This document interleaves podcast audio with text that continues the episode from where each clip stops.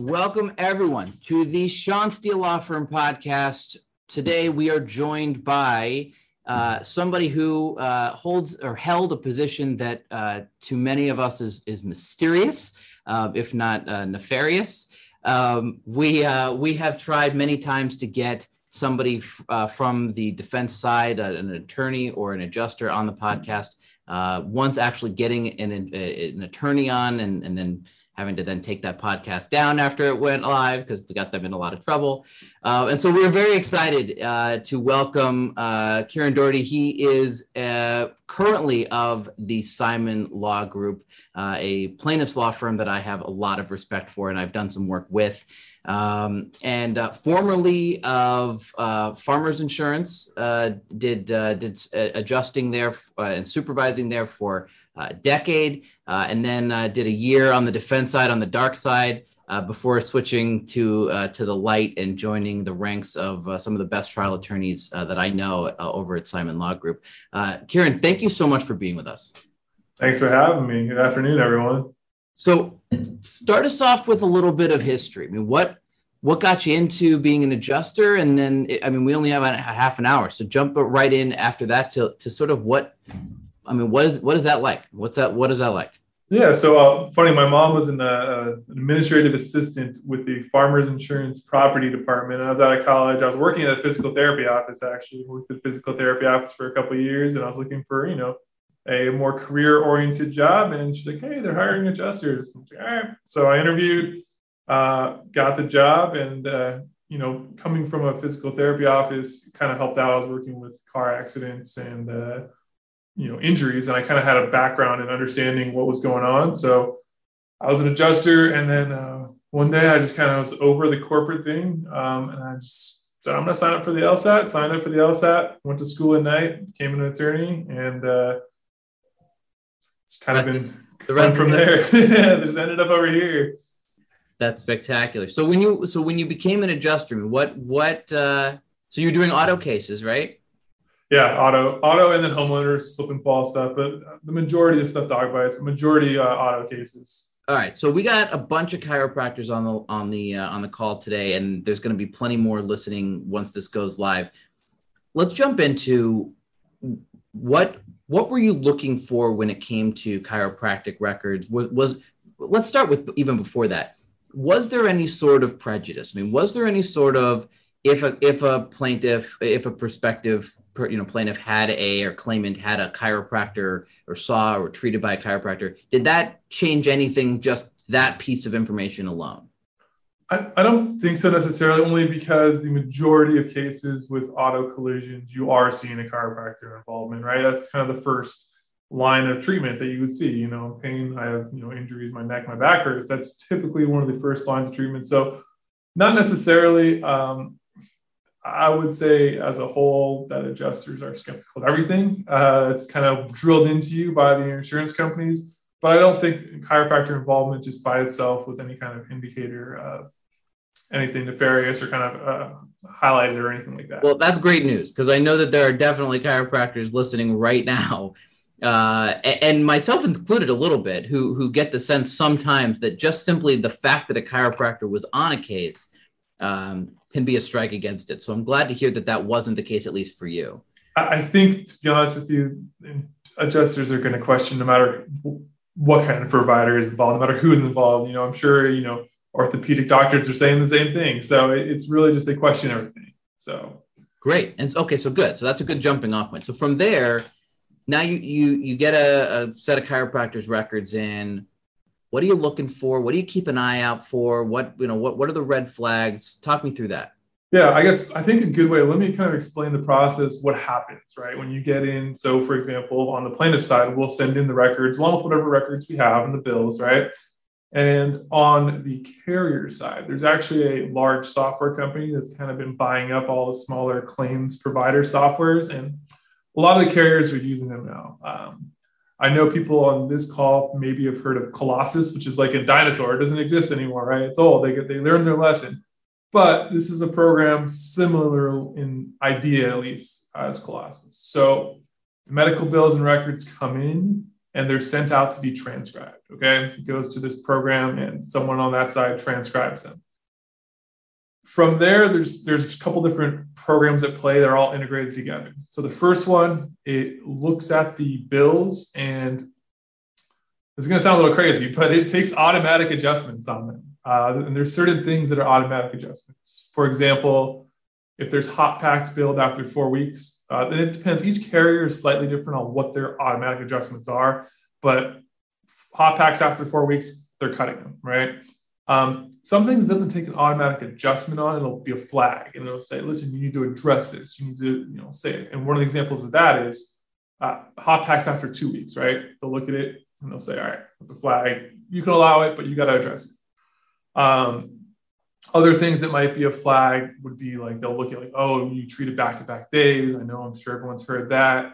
Uh, treatment after 12 or 16 weeks, things, you know, things that you hear, the arguments they make that at the end of the day don't hold water, but they're still going to be made.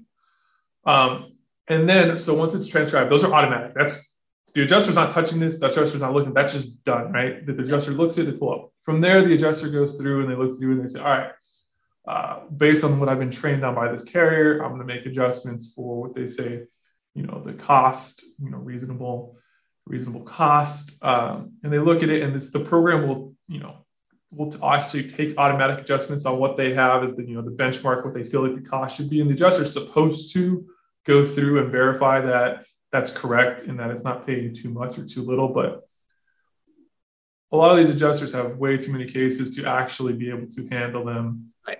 you know, in a way that they would like to. So they kind of just take what the program says as as gospel. Then, right. So it makes cuts.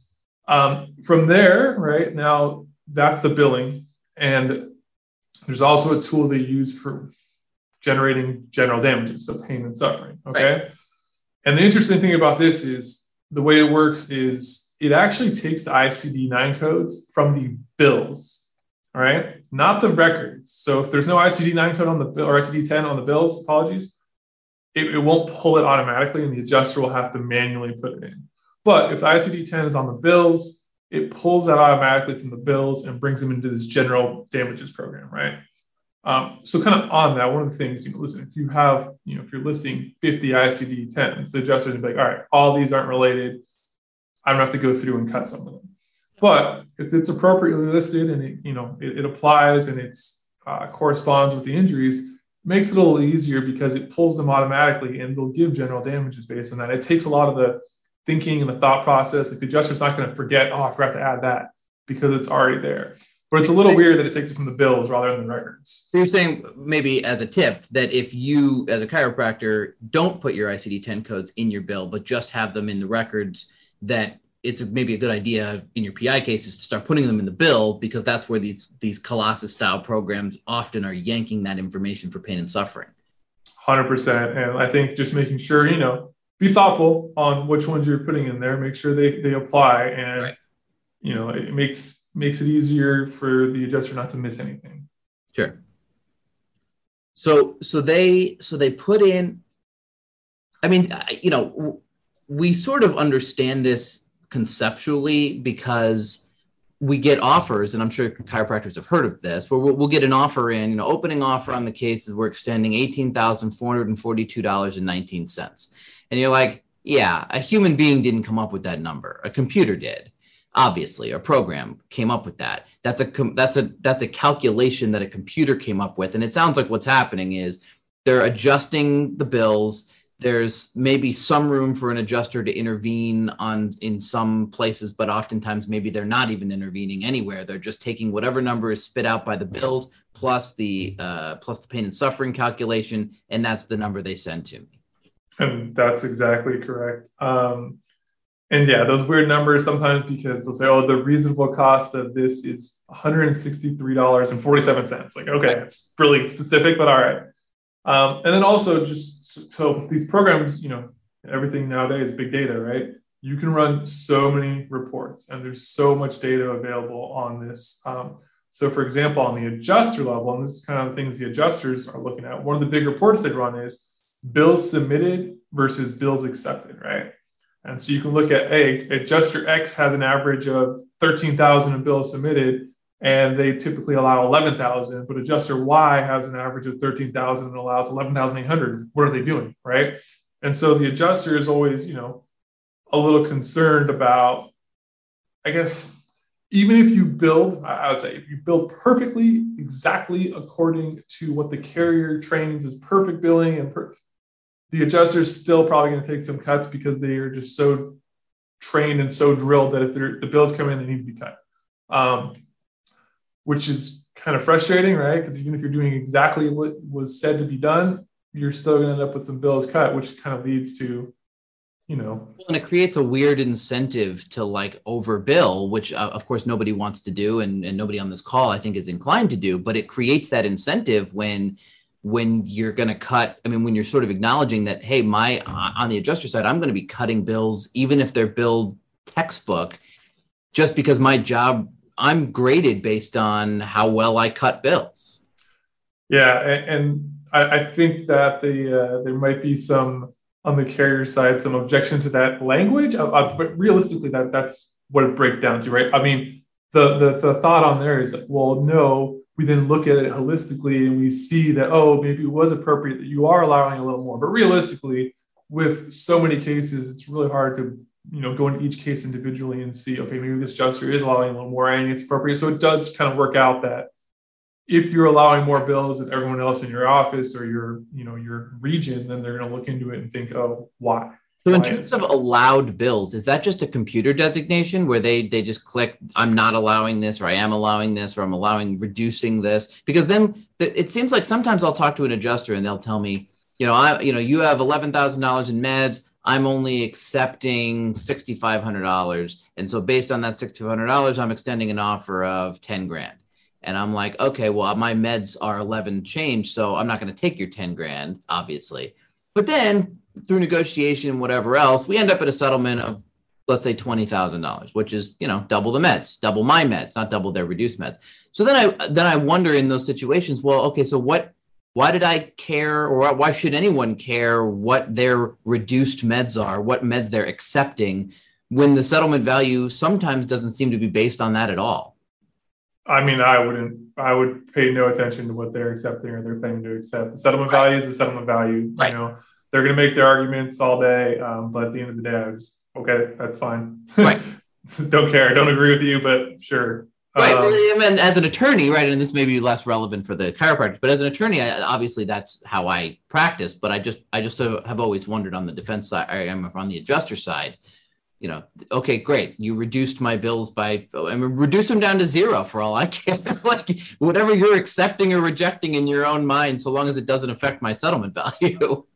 Full, fully agree, um, hundred percent. And just like so, you know, just how easy it is. Like imagine a you know an Excel Excel spreadsheet in front of you, right? This is kind of the way the program works. It looks similar, and for each visit, it has you know each CPT code, right, broken down. So there's four CPT codes per visit, and next to it, it has the charge, you know, the, the amount billed, and then next to it, it has they use you know the benchmark, and it'll say benchmark 80, benchmark 50. I think they are using 80 right now and it'll it'll automatically put that number in. And sometimes it messes up, and the adjuster is supposed to fix it. Like, oh, you know, it's allowing too little. I should increase it, which is almost never going to happen. Or it's allowing too much. I should reduce it. But for the most part, I would say, um, especially on when I say like smaller cases, cases under seventy-five thousand, the adjuster is probably just running with it, whatever it says, whatever the program says. So technically, they do have their own authority, and they're supposed to review what this program is saying. But realistically, with how many cases they have, it's really just not feasible to go in depth on every single case. And I know that. And also, there seems to be some adjusters that care quite a bit about, you know, and, and they'll, when I talk to them, they're telling me things about, oh, well, in this record, in this soap note, it says this. And you're like, wow, you actually seem to have read them, uh, as opposed to some adjusters who don't seem to have any idea uh, what's going on in the case other than billed meds or this i'm accepting this and here's what i'm offering you. It's like okay well call me when you know something else. And i think that kind of leads to another good point that you're saying. Um, there's very few adjusters that are going to go through the soap notes um, just because of how much time it takes right? You know and we have some cases which is why if you have a concise you know there's a concise report that lays everything out concisely um, that's specific to that patient clearly uh, that that helps. That makes a big difference just because it's easy to get the information, right? It's just boom, it's there, it's there, it's there, it's there. It lays everything out, makes it a little easier. Um, rather than either you know trying to search through the soap notes and piece together the puzzle or the report is just clearly just you know a, a template filled in um, where it's not for that individual patient doesn't really give a lot of information so that that also helps uh, a summary and there's something really easy for the adjuster to grab onto and be like oh perfect i know what's going on right here it's all right there done. That's super helpful. So in terms of red flags i mean let's say it was a bigger case and you really were going to delve into the records um, and i'm sure you were the adjuster exception that did that. Uh, what um, in terms of chiropractic records, I mean, what are the red flags? I mean, what are the types of, other than obviously, you know, like you were saying, uh, red, you know, ice, uh, hot packs after four weeks or something like that. But like, what are the things that you're looking for? Not a program spotted, but like you spotted that made you say, I think we need to ask this, you know, get depose this chiropractor. I think we need to take a harder look at this chiropractor's billing or their records. And what, what are the red flags that you're seeing? Um, I don't know this is like red flag. Like, if, if like I said, these reports, right? If like, this is clearly just like a generic report where this, you know, maybe this person is seeing a ton of people and just not caring about their patients. Maybe you know, it tells me, eh, maybe they're not as as on top of their patient care. Um, or sometimes you see like some sometimes the billing is just like $500 a visit, right? It's like, all right, like everyone else is in a reasonable range. That's what's going on there. Right. So being uh, an outlier. Yeah. And obviously there's certain situations that might call for it, but you know, when you're, you are out there, it sticks out and there might be a reason for it, but sometimes there's not. As far as like deposing chiropractors and honestly, I think the, re- the reason that a lot of or defense counsel likes to do it is because typically, you know, I think a lot of chiropractors want to focus, understand other patients, and are maybe not as well versed in the litigation world and kind of the legal standards for, for example, a reasonable degree of medical probability, things like that. And the defense kind of comes in and bull in a china shop and tries to bully chiropractors around because they're not getting deposed as much. You know, the ortho, ortho doctors that we're using they're getting deposed two, three times a week. They know, they understand, they have a, the legal background. Uh, not a lawyer or anything. They understand the legal, you know, require or the language and things yeah. like that. Um, I think when a defense attorney is, I'm going to depose a chiropractor. Their goal is, you know, what their goal is in general in the case to sow confusion, right? To kind of, oh, well, the pain level was six out of ten here and five out of ten there. Like, what happened? That's inconsistent. And it's really just trying to trick and sow confusion. Um, like I, have I've had I've had instances where a plaintiff in their deposition will say something to the effect of, "Oh yeah, the chiropractor told me not to worry uh, because when the when the case settles, they'll work with me with on the bill. You know, they'll they'll t- they'll help me out with the bill." And then immediately, depo notice for a chiropractor. Um, you know, I mean that sort of stuff, those sort of unforced errors. Uh, we were talking beforehand about. Uh, chiropractors who report that they're billing, you know, they're they're seeing patients on Saturdays. Um, you know, oh yeah, you're seeing, and then, so uh, the adjusters will call office full on. They'll call your office, pretend to be a patient, and be like, "Hey, I want to get an appointment on a Saturday. You guys open on Saturday?" No. Well, I have four bills. You know, sometimes we'll see like you have these billed on Saturday for a bunch of Saturdays, and they just called your office, and your office told them they weren't open on Saturdays. Or, hey, I want to come in, like, you know, I hurt my back, you know, just running. What's it going to cost me for this type of treatment? And they'll, they'll ask them, like, what's it going to cost me to get, you know, like last time I went to the chiropractor, they, you know, they did some hot packs, they put those like tingly things on me. And then the, the chiropractor like pushed on me, like, how much is going to cost me for that? And they'll tell them, and that doesn't match up with the bill that they have. And then they'll be like, well, I just called your office and it's a lot different. And those well, I've never had an adjustment, an adjuster tell me that they've done that, but it's you're you're you're describing something in quite a bit of detail that apparently is happening out there in the world. Uh, which which if I were a chiropractor would be alarming, uh, just to make sure that that everything is copacetic. Now, I think this brings up a, a, topic that a lot of chiropractors have asked me about, particularly, and so I want to I want to ask you both in your capacity as a short while as a defense attorney, but also as an adjuster, and that's cash discounts. Um, you know, because if you call a chiropractor's office and you say how much for an adjustment, and they say I, you know, sixty bucks, and then you see a PI case where they're charging, you know, one twenty for an adjustment, that may be the product of a cash discount. And so the question becomes, well, what's a reasonable cash discount? In what circumstances are are they permissible? I mean, where where I understand the ethics behind it, but like from the from the adjuster and the defense attorney standpoint, where where do you guys come down on that? I mean, the adjuster and the defense attorney are just going to harp on that and bang on it as a as a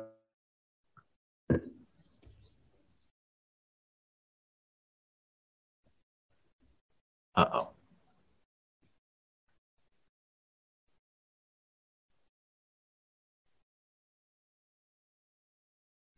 Kieran, do we lose you or do we lose me? Which one of us is frozen?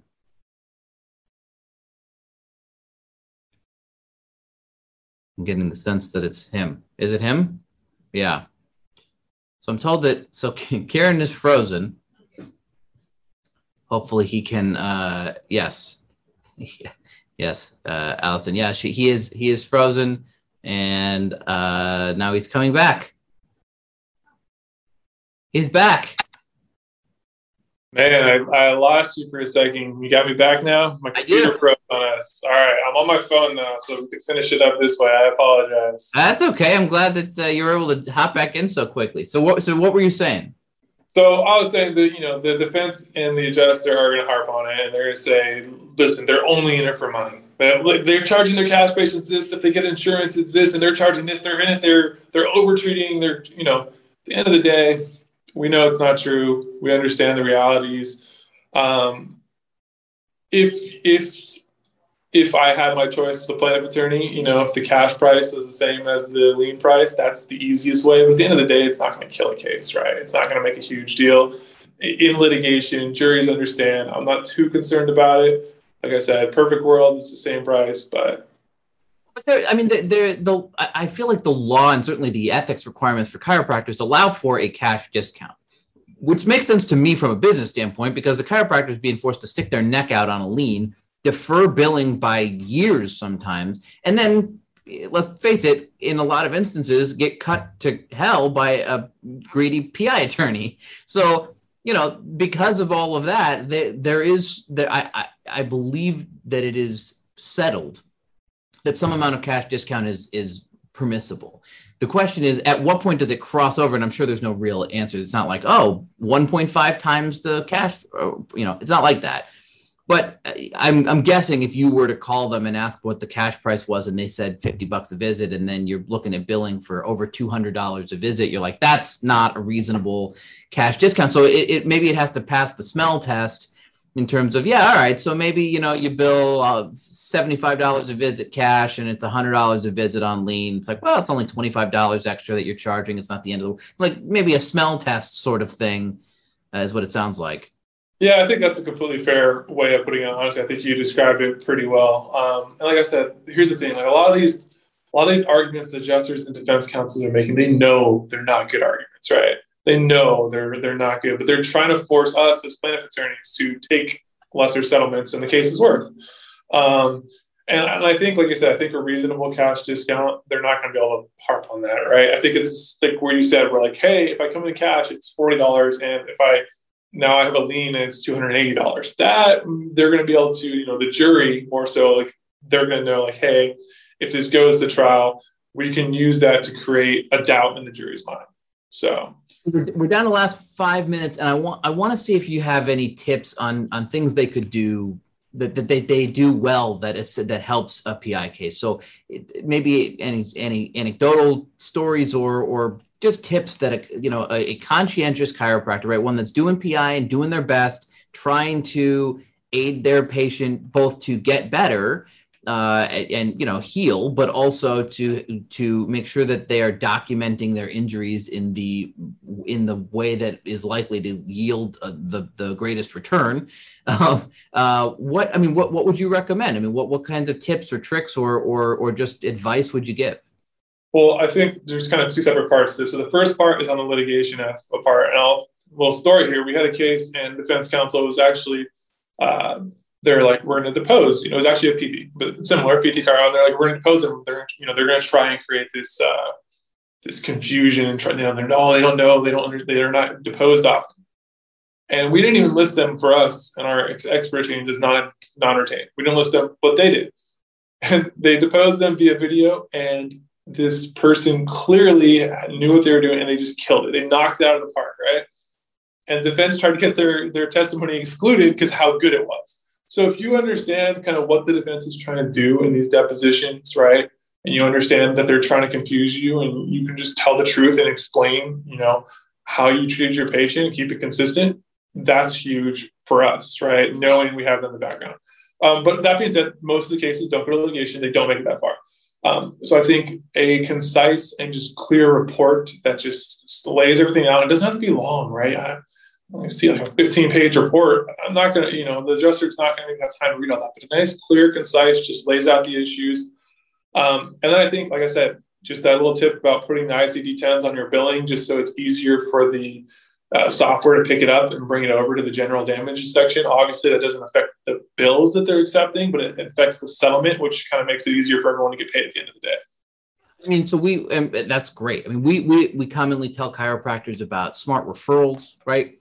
Alerting both the attorney and the patient to the to the to the potential assistance of of referrals of referral docs. Um, you know, sometimes not sometimes, oftentimes the chiropractor is the one that highlights for us, hey, you know, that I think there's a psych component to this that maybe is latent, but I'm seeing it when they're coming in. They're talking to me a lot about how they haven't driven since the accident. Oh, I didn't know that. They didn't mention that to me. Or, you know, I I mean, I, I there I there are many, many times that chiropractors have called me and tipped me off to either, hey, I think I want, you know, I would like to refer this patient out to this kind of subspecialty, or you know here's something i'm noticing or i have noticed in in my in the you know my interactions with the patient or they mentioned this to me about you know their treatment hey i you know they said oh hey i'm i'm seeing a whatever kind of doctor but i haven't told my attorney about it yet i mean like i've heard all kinds of that stuff from chiropractors so making smart referrals and also just having that communication level with the attorney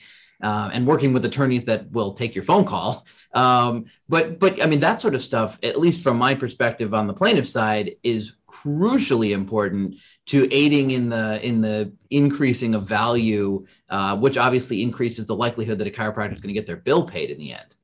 Yeah, and I think just making sure that your client, you know, the patient gets the right treatment, the right care. The I mean, realistically, out of all the people who are going to be involved in the treatment, you know that chiropractors are the front line they're the ones who are seeing them multiple times per week for a long period of time and you know i worked like i said i worked in a physical therapy office for a couple years and there's a lot of talk going back and forth and it's not always about your injuries and treatment but you you learn a lot about people and you know even more than the attorneys they're not going to talk to them as much. So you learn a lot about them you can learn a lot about their injuries you can make sure they get the treatment they need and require. Um, that helps out obviously the value of the case but more importantly it helps out the person you're treating. So i think that's huge totally agree. Um, I totally agree. Any uh, any any parting uh, thoughts for this this group of chiropractors? I I, I want to thank you for for agreeing to do this and for coming on uh, and and sharing some some inside secrets from the other side with us. Um, you know, I I. I think this group of chiropractors, and particularly more and more in California, we're seeing chiropractors wanting to learn how the whole picture works right? Not just their little piece to the puzzle but that's what the whole you know ethos of this podcast is is how how to you know how how does my piece fit within the bigger scheme of pi and how can i better practice within a pi sphere? How can i do better by my patients by the attorneys that that i work with by you know by myself? Obviously they're in this to make money just like everybody else is.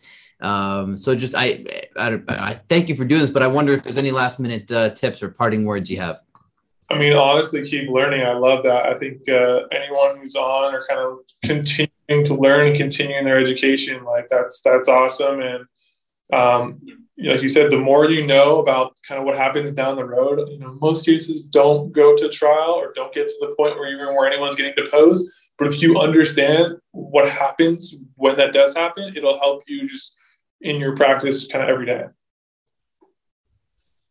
perfectly said perfectly summed up I, summed up. I appreciate that a lot Uh, Kieran, thank you for being with us. Thank you for sharing your wisdom with everybody. Uh, if, if anybody has a question uh, that they want to send to you, you, would you mind if it came through me and I and I forwarded it? Yeah, on? yeah. Feel free. Send send me whatever. Uh, reach out anytime, and uh, appreciate you having me. Apologies for the the tech uh, tech issue, but we sorted it out. We got multiple different things going on. Absolutely, this is live theater, right? So it's it's it's gonna happen live. But I appreciate you so much for being on. This is uh, Kieran Doherty with Simon Law Group, uh, Alexander Eisner, Shawn Steel Law Firm podcast. This podcast podcast will be available on iTunes and wherever else uh, you get your podcast. It will also be available on YouTube uh, shortly. Thank you, everybody, for listening, and good afternoon.